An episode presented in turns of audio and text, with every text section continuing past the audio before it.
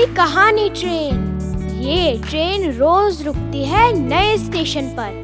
मिलाती है आपको एक नई कहानी और कई नए किरदारों से। तो सब सवार।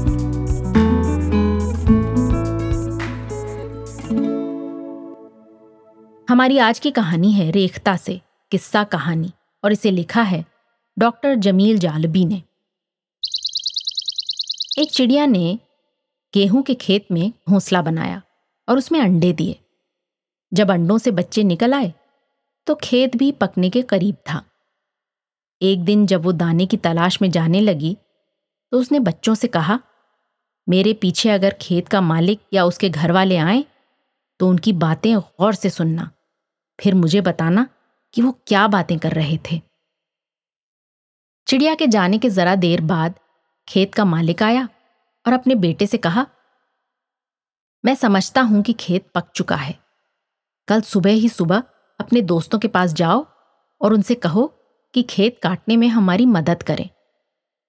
जब चिड़िया घोंसले पर आई तो बच्चे ची ची करने लगे और उसके आसपास घूमने लगे। उन्होंने जो सुना था, वो चिड़िया को बताया। बोले, अम्मी जान, हमें जल्दी से यहाँ से ले चलो।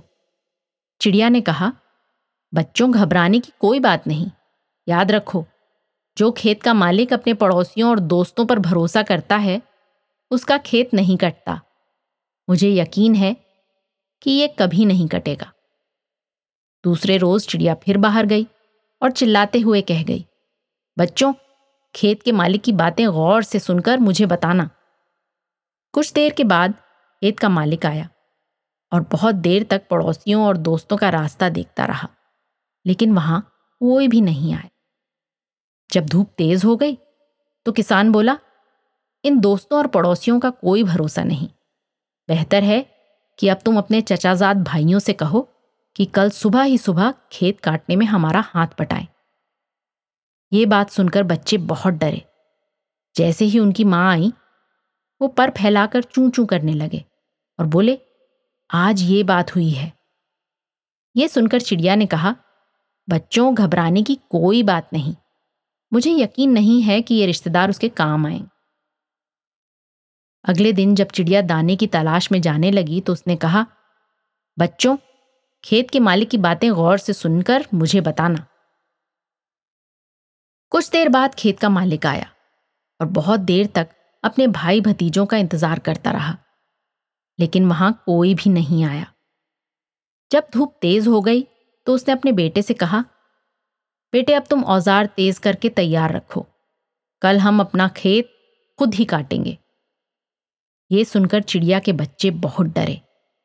जो ही उनकी माँ आई, उसे सारी बात बता दी।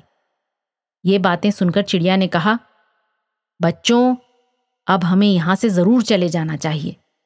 मुझे यकीन है कि ये खेत अब कल ज़रूर कट जाएगा। जब आदमी अपना काम खुद करने के लिए तैयार हो जाता है, वो काम ज़रूर हो जाता है। ये कहकर वो अपने बच्चों को वहाँ से दूसरी जगह ले गई। दूसरे दिन सुबह ही सुबह खेत का मालिक आया और अपने बेटे के साथ मिलकर खेत काटा। चिड़िया पहले ही अपने बच्चों को हिफाजत से दूसरी जगह ले जा चुकी थी।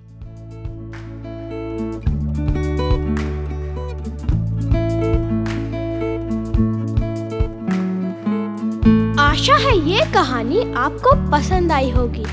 ये कहानी आपके लिए लाए रेखता, नई धारा और प्रथम।